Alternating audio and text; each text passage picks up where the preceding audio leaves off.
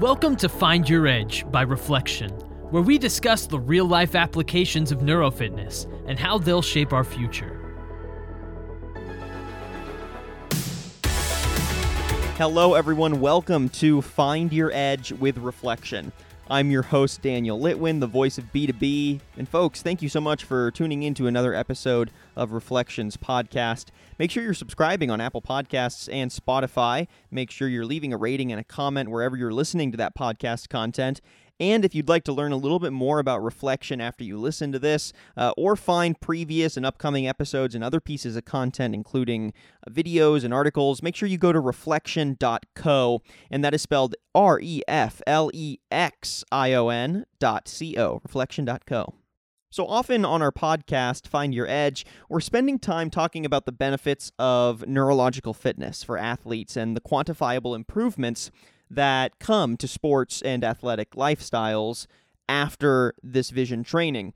Today, we're talking neurofitness, except in the military, and we're breaking down where mental fortitude can mean life or death. And we're going to be breaking down how the U.S. Air Force Academy uses this technology and strategy not only to improve the neurofitness uh, of their students and cadets for their sports activities, but more broadly for active duty members and uh, improving their neurofitness for their military work later in life. So I'd also like to welcome Diana Bullinger as our main guest for the conversation. She is the Assistant Director and Head Exercise Physiologist of the Human Performance Lab for the U.S. Air Force Academy. And with her role, she conducts physiological testing, vision training, hyperoxic training, and research with active duty members and cadets. And she previously was a sports performance coach as well. Diana, great to have you on. How are you doing today? I'm doing pretty good. How are you doing? I am great. How are you holding up during this pandemic? Everything okay on your end? Yeah, it's uh, it's really not that bad for us, um, mainly because I have a lot of administrative stuff I can do, and we don't typically have time to do it till the summer. So, right. Um, although I Keep, miss my keeping coworkers, yourself busy. Exactly, miss the coworkers, miss training the athletes, um, and that will always be there. But at least I have some work that I can fill my time with. For sure. Yeah, I think that's uh, that's the reality for most people that have the luxury of working from home. It's all about how am I filling my time? I feel like I'm working uh, I don't know, two or three times as hard as as in the office. Things are things are busy, busy, busy. Mhm. Always Yeah. rolling. Exactly. Always rolling. All right. Well, I'm looking forward to breaking this down with you. It's a uh, very interesting use case for this technology, and I want to unpack all the different layers of it. Let's start by uh, getting a little more context on you and your work. So, what got you into the work of neurofitness, and how did you land at the Air Force Academy? Uh, it was kind of weird. I, I was in grad school, and my professors knew I was interested in military, so they had a an internship flyer for the Air Force Academy uh, Human Performance Lab. I applied, and I, I got one of the intern spots, and that was in 2012. And uh, I guess I left a good enough impression on the director. A couple years later, the assistant position opened up, and he emailed probably about five or six of us previous interns to see if we were interested, and I was the lucky one that got chosen. And uh, I know you worked as a sports performance coach before making it to the Air Force Academy. Um, what got you interested in military work over sports work with neurofitness? And why make that transition out of sports to military and higher education to administer this work? Uh, I think I've been just involved in and interested in human performance for quite a while, ever since undergraduate, um, my undergraduate work. And I think the switch for me, at least for military, was just it was is very similar to sport, right? It's still um, you're still training just as hard. You're still training for different energy systems and different muscular systems, and uh, I think the fact that the end goal was different, right? For sports, it's win or lose. For military, it could be life or death. And so I think just the fact that it's giving back to those who give to us, uh, that kind of really called me towards it. And uh, ironically, the neurofitness that just kind of fell on my lap because that's what we do at the that's part of what we do at the Human Performance Lab at the Academy. Uh, I really had no experience with it, had never dealt with it before. Uh, but when I got when I was an intern and when I got hired on, it's kind of about half of your job. So that one kind of fell in my lap, which I'm not not uh, unhappy about that. And now that you've experienced um, two sides of the neurofitness coin, how does the work compare? Uh, both just the daily practice of neurofitness work and uh, vision training, um, but also just more broadly how it's accepted and how it's um, brought in as a strategy to the organizations that you're working for? How do they compare, sports and military? I think on some fronts they're very similar. Um, when you're training the visual system, although the end goal may be different, uh, some of the exercises are fairly the same. You just may change them to be more specific to a certain population. Um, but in terms of buy-in, uh, it's also sort of similar as well. I think military is starting to to buy in a little bit harder because of that end goal of life or death. I think they're noticing that some of this neurocognitive training is very important. And if it's a high stressful situation, they need to have not only their wits about them, but they need to be able to visually consume everything that's happening and make the right decision. Um, so I wouldn't say everyone's all in. Not everyone has been, oh, we need vision training, but a lot of people are starting to notice the benefits and how it can, re- excuse me, how it can really help uh, with that population. So when was this program of uh, neurofitness and sports vision training introduced to the United States Air Force Academy? Uh, give us a little history and context on that making it to um, this this academy. So our very first year was 1994. Uh, so it's been at the academy for several years, um, and it kind of popped up. I'm pretty sure through Al Weil. Uh, he's actually well known throughout the vision world, and he's the one that kept it running. He kept uh, building the program. He's kept pushing it through the teams, uh, and really pushed it at the Air Force Academy. And so over the years, it really started to grow. And then when new directors came in, when new um, employees came into the Human Performance Lab, they just continued to help him grow that program once they realized how important it was. Uh, so Al stopped working in the human performance lab, I, I believe, in 2013. Uh, Dr. Zupan had taken it up from him from there, and then Dr. Zupan retired in 2017, and, and I took it on after that point. What was the pressure like of uh, beginning to lead that team? It was pretty interesting, um, mainly because when I first got hired as the assistant director, I, I didn't know that Zupan was retiring. Uh, right. So I got surprise. Hired, yeah, it really was a surprise. I got hired on late 2015, and on my second day, it was like, oh yeah, I'm retiring in a year, and I was like, what? so um, the shock of it, it, it did shock me for a couple like days, maybe a week, and then once I knew that I'd been there before, I did like working there. It's a great environment, a great place, with a lot of resources. Um, it was it was really fun to take it over. It did it was a lot of work uh, when I first started taking over. It was the fall of 2016, and fall is our busiest time of the year. So, having to take on more responsibility on top of our already busy schedule, that was rough. But uh, it's been pretty nice since then, being able to not only have it under my wing, but also to be able to modify it to try and find new ways to improve our vision training system. I think uh, because Zupan was retiring, it started to be, become stagnant. So I think having a new a new mind and a, a fresh body in there can help modify and kind of bring things up to date. So that was pretty nice to be a part of. Sure. When this program was initially brought to the Air Force Academy, what was the value that was seen in sports vision training for cadets? And was there a deeper strategy behind it? Was it kind of uh, experimental at first and it slowly developed a more cohesive strategy? Uh, walk us through that timeline. So in, in 94, the first team that used it was baseball. I think that is one of the sports that uses it the most, especially now. Um, and it also helps that with baseball, you can show stats against stats, which makes it a little bit more uh, of a hard variable versus like a team sport. There's just so many variables, it's hard to determine whether vision training helped. Um, so that was the first sport that took it on. They went from being bottom of the barrel in terms of slugging and hitting percentage to the year after vision training, they led the nation. So it was a, a pretty big impact immediately. And I think after that, the baseball team was bought in. Uh, they didn't need anything else to kind of quote unquote coerce them into it. It was like, nope, this is good for us. We're going to do it. And then from there, it just kind of slowly trickled into other teams. They saw how it affected baseball and they decided to start taking it on themselves. Um, I won't say that all of our teams are doing it because they're not. I don't think everyone buys in. Um, but we do have several teams that come in consistently. And so a lot of it is just trying to show them the benefit of vision training and how they could use it. But it, it primarily has been sports vision training only recently did it start really merging into military.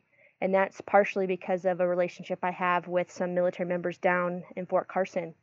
Uh, they took it on and kind of built their own vision training system. And between the two of us, we kind of make up these different exercises that can be really useful for special forces. So in the last probably five years, it's really gotten a lot bigger in the special operators community. And I think from there, it's going to start trickling down to others. I mean, last year alone, I think three different pilot bases called me to start setting up their own vision training system, which I think is great because our pilots need to have great visual systems. Most of them inherently do. That's how they became pilots.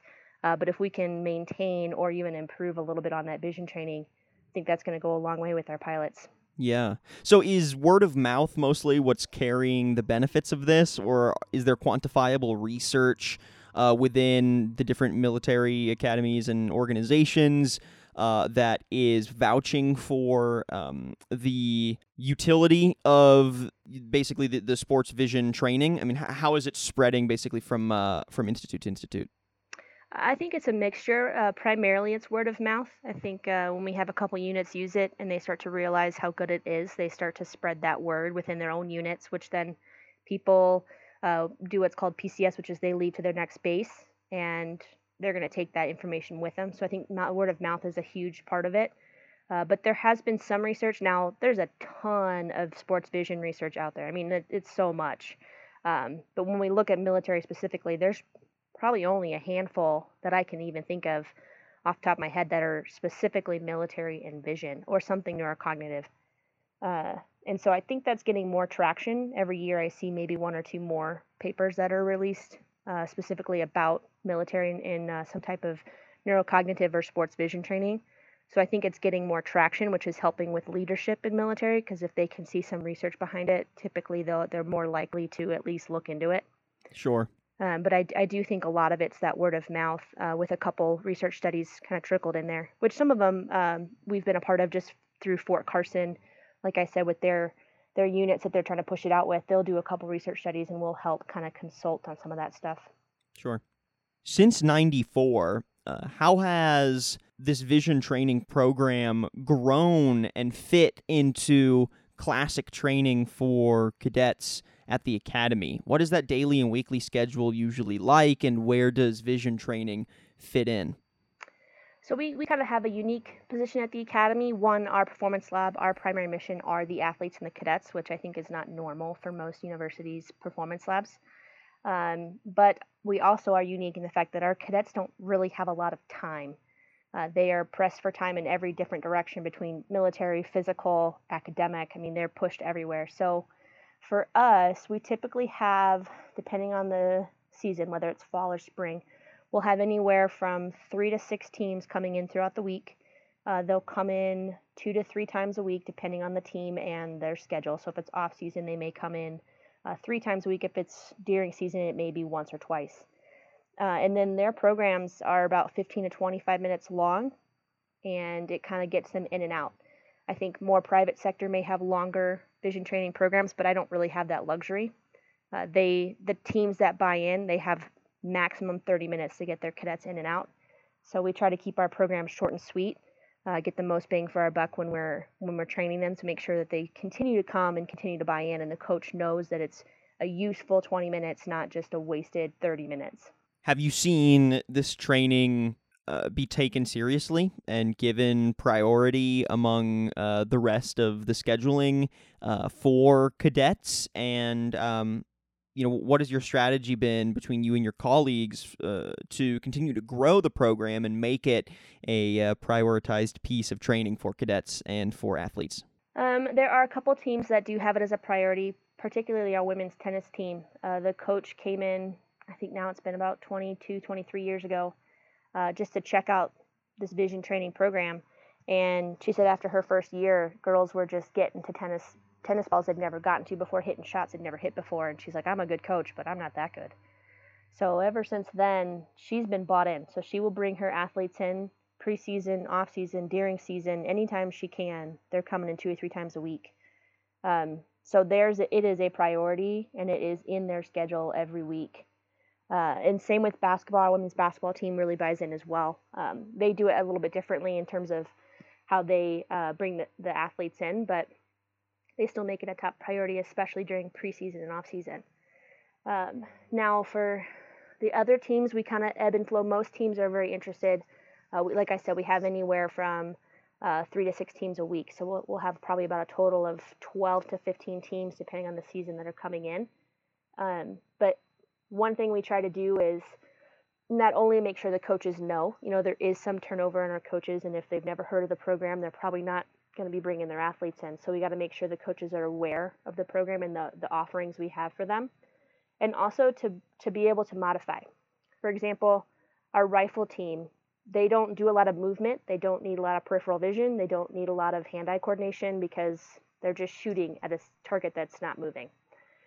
So this past year, I worked with a rifle coach to kind of come up with some different exercises that would work for her population that may not work for other populations. So I think our ability to understand the research, understand the exercises, and be able to modify based off what the sport may or may not need.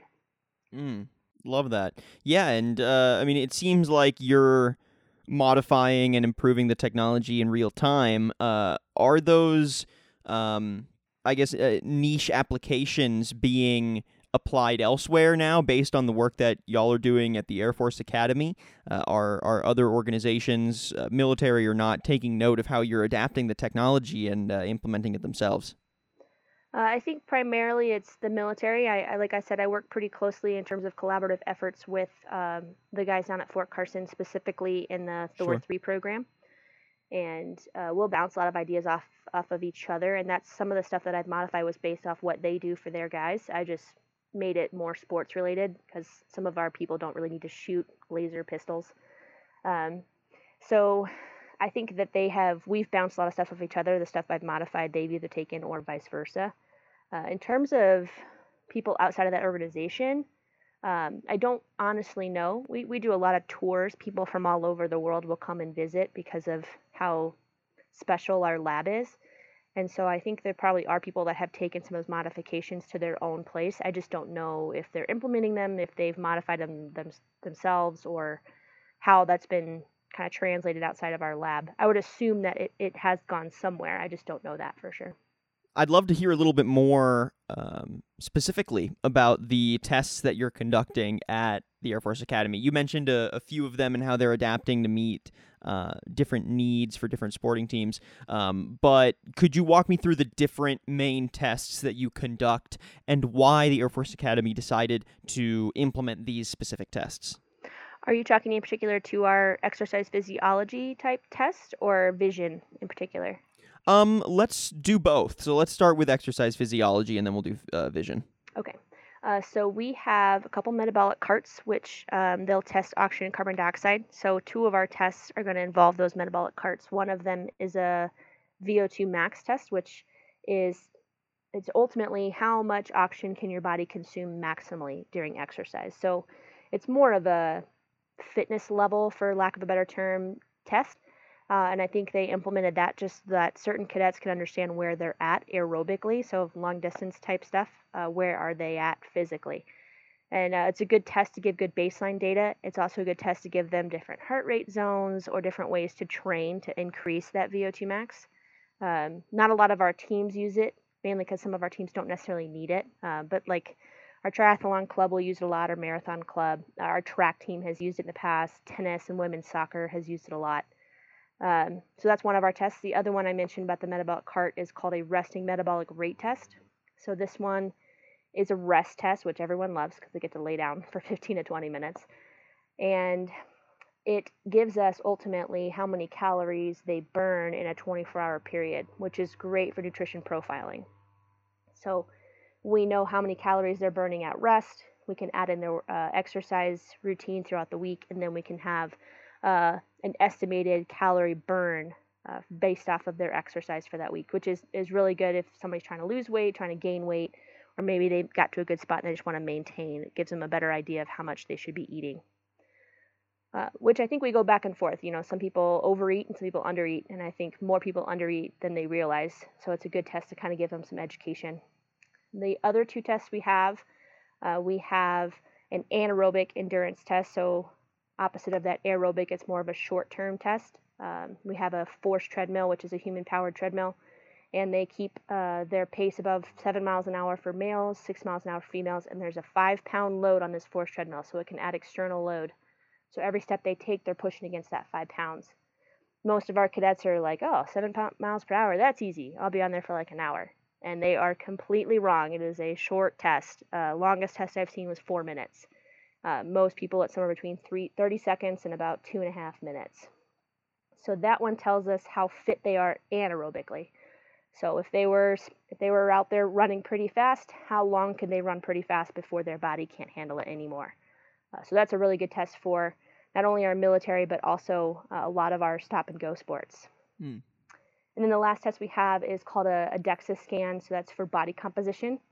Uh, it's depending on who you talk to, the gold standard for body composition. It gives us percent body fat, fat mass, and lean mass. Uh, it was originally built for bone mineral density, so we can get that data. We can also get how much their bones weigh and that kind of stuff.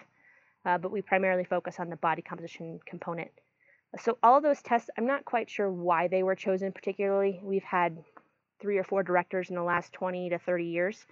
Um, but my guess is they give an overall picture of physiologically how our cadets are trained and each one of them can give some adequate data towards that cadet or that cadet athlete to help them improve their performance in one way or the other. Um, these aren't exactly cheap devices, so I think the fact that we've been building this lab over 30 years has really helped us kind of grow and get some really cool devices that we can use that you don't see everywhere. And so it's nice for our cadets to have that access just because it's free and they get a lot of data they can use to help themselves out in terms of increasing that performance. Right. All right, now go ahead and break down the uh, vision test for us as well. So that one's interesting. We don't we don't actually have vision tests that we do. We pretty much just have exercises. So we've gotcha. got we've got 16 different exercises that we have at our disposal in the lab. Um, and I think the biggest reason is that I don't know if anyone that has ever run our vision training lab has any background in opt- in um, being an optometrist, anything in ophthalmology. We're mainly physiologists that have a background in performance that have taken on uh, this vision training aspect. Uh, so I think that's probably why we don't have a lot of um, tests because we wouldn't know how to run them even if we had them. Mm. Um, we do have certain things that we'll do based off of their exercises. So if someone's doing a Brock string, right, that's for depth perception, I could use that as a testing device. Like if someone says I only see one string, then I know they're only using one eye, and that's a good indicator that we may need to do some other type of training or I may need to send them to the ophthalmologist to get checked out. Um, so we have certain things like that that I can use just based off of my knowledge, but we don't have like we're testing their vision today and we're going to test their um, depth perception today, and we don't have things like that. It's more just anecdotally, I'm, I'm watching them as they train. And if I notice that something's off, it maybe let's increase the training in that area, or you know what, I'm just going to send you to the ophthalmologist to figure out what's going on because that's not my uh, my forte. That's not my lane. Right. Well, what I think makes uh, the testing that you're doing so interesting for the Air Force Academy is that it's obviously useful during uh, sporting activities and for general um, uh, neuro and and bodily well being. Um, but it's also incredibly applicable for military duties. And like you mentioned earlier, uh, Air Force pilots need to have that um, sharp vision and they need to have that um, quick reaction time. And a lot of that is honed through these same tests. So, could you break down a little more specifically how these tests and exercises help cadets not only on the field with their sports or just uh, their athletic lifestyles, but also with their military duties and how that ripples out into um, you know, being a, a better active duty member. Uh, that's a great point. I think um, we have a lot of uniqueness about the academy, and, and most academies do that. We don't just want to make them academically ready to be an officer, but we have to make them physically ready and mentally ready. So these tests, at least from what I can tell, a lot of it's education. You know, when people don't, not everyone is an exercise physiologist, not everyone has gone through this degree plan, so they don't know a lot of the ins and outs of training, of nutrition, of taking care of their body. Uh, and especially in our military, it's very common that we pretty much run ourselves to the ground and then we realize we're broken 10 years down the road. So I think a bigger thing that at least I've noticed from preparing these cadets to become officers is education. We're educating them on how to eat properly. We're educating them on how to train properly so they're not overtraining themselves and then they end up, again, broken in 10 to 15 years. We want to increase that longevity within our military. And that's starting to, to trickle out everywhere. I think military in general is noticing this trend and they're trying to help more officers, more airmen, more soldiers into that self care, that understanding your body and not pushing too hard. Um, but I think a, a, lot of this is just that educational piece, and with the vision as well. You know, if you do want to become a pilot and you're in the vision lab on your freshman year and you realize that your depth perception isn't that great, that's probably something that you're going to learn how to train and get better at so that not only can you become a pilot, but that you can stay a pilot. Uh, so I, I notice a lot of those little things, and I don't see it in everyone because we may have a cadet that comes in once and I never see him again. Um, but the ones that are consistently there, you can almost see this change over their four years of just learning about their body and learning how to train and how to fuel and everything properly. So it sounds like you and your colleagues uh, are really showcasing the value for um, these tests and these exercises. Are you seeing the Air Force Army, Navy, uh, Marines? Are you seeing active members uh, take this on once they actually enter um, active duty uh, after they've graduated from being a cadet and they've graduated from the academy? Do people return for these tests to continue to hone their uh, you know their their vision skills and their neuro fitness? And if so, is it motivated by just a personal desire to continue to hone those skills? Or is there leadership within those established military organizations in the United States that encourages and pushes for this for active members as well? Uh, I would say it's a mixture of both. We, we do actually test and, and train several um, officers or airmen or uh, soldiers. So we see a lot of Air Force and Army that come through. I don't see a lot of Navy and Marine, but also we're in the middle of the United States. So there's not a lot of there there are zero naval bases around us. Um, so I do see a lot of those those guys that come back and women, and a lot of it I think is motivation for themselves. They're just that type A personality. They want to push. They want to learn. They want to see how they've changed over the years. Um, and I think that there is a little bit from their leadership. For example, the guys I told you we worked down in Fort Carson.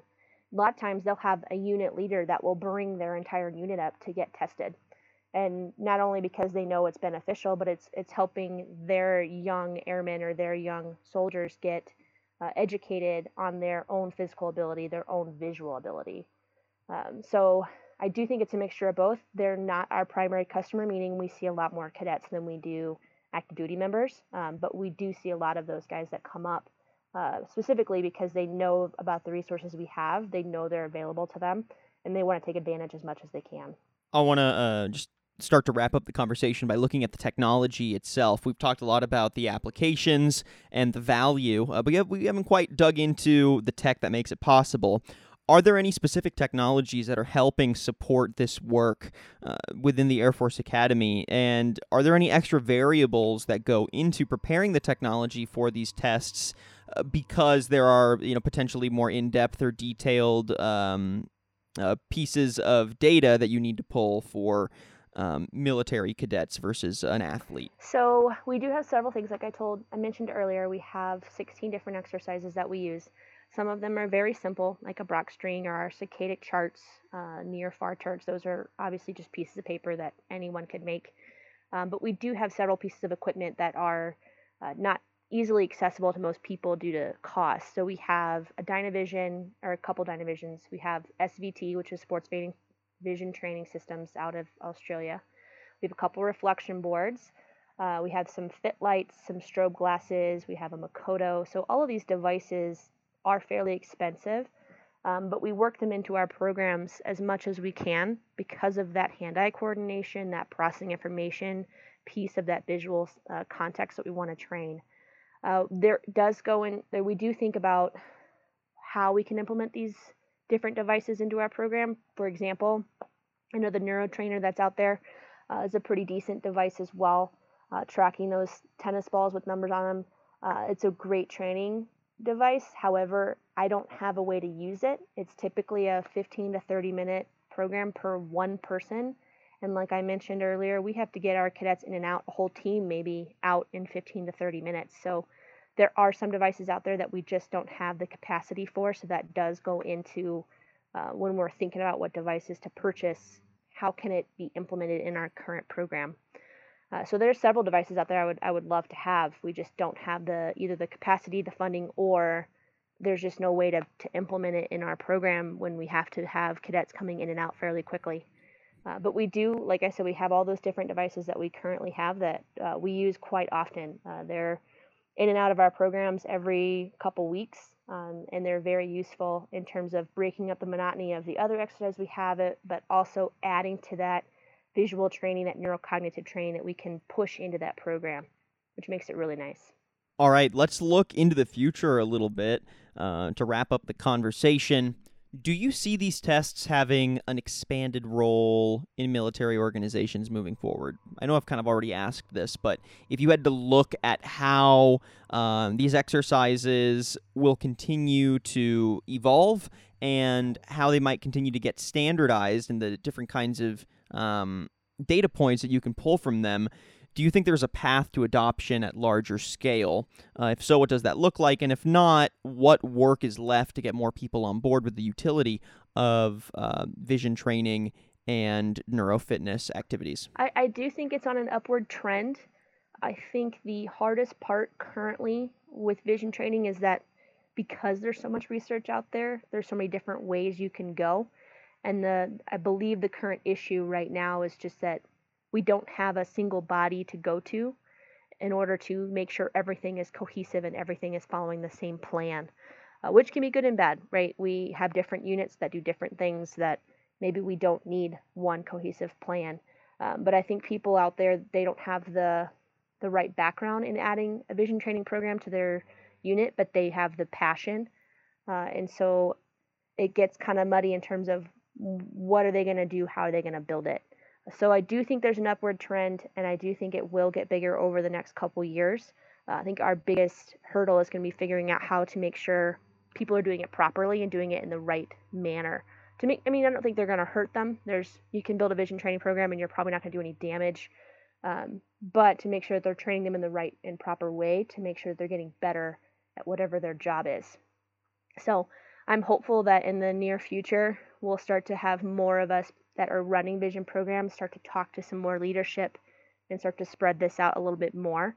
Uh, but I've already heard from several different people in multiple facets of the military, meaning Army, um, particularly Army and Air Force, uh, but also Navy, that are starting to find these different ways to add in that vision training component. All right, Diana Bullinger, thank you so much for joining us on this episode of Find Your Edge. Again, Diana Bullinger is the Assistant Director and Head Exercise Physiologist of the Human Performance Lab for the U.S. Air Force Academy. Diana, thank you. Stay safe out there. Looking forward to chatting again soon and seeing how this work continues to evolve for the Air Force Academy and other military organizations. Thank you so much. Thanks for having me. I uh, enjoyed talking about this and, and stay safe yourself. Thank you very much. And thank you everyone for listening to this episode of Find Your Edge with Reflexion. If you like what you heard and want to listen to previous episodes, make sure you're heading to reflexion.co, R E F L E X I O N.co, for previous and upcoming episodes of the podcast, as well as other articles and video content and more info about our technology and services. Make sure you're also subscribing on Apple Podcasts and Spotify, and leaving a rating and a comment wherever you listen to your podcast content. I'm your host, Daniel Litwin, the voice of B2B. Till next time.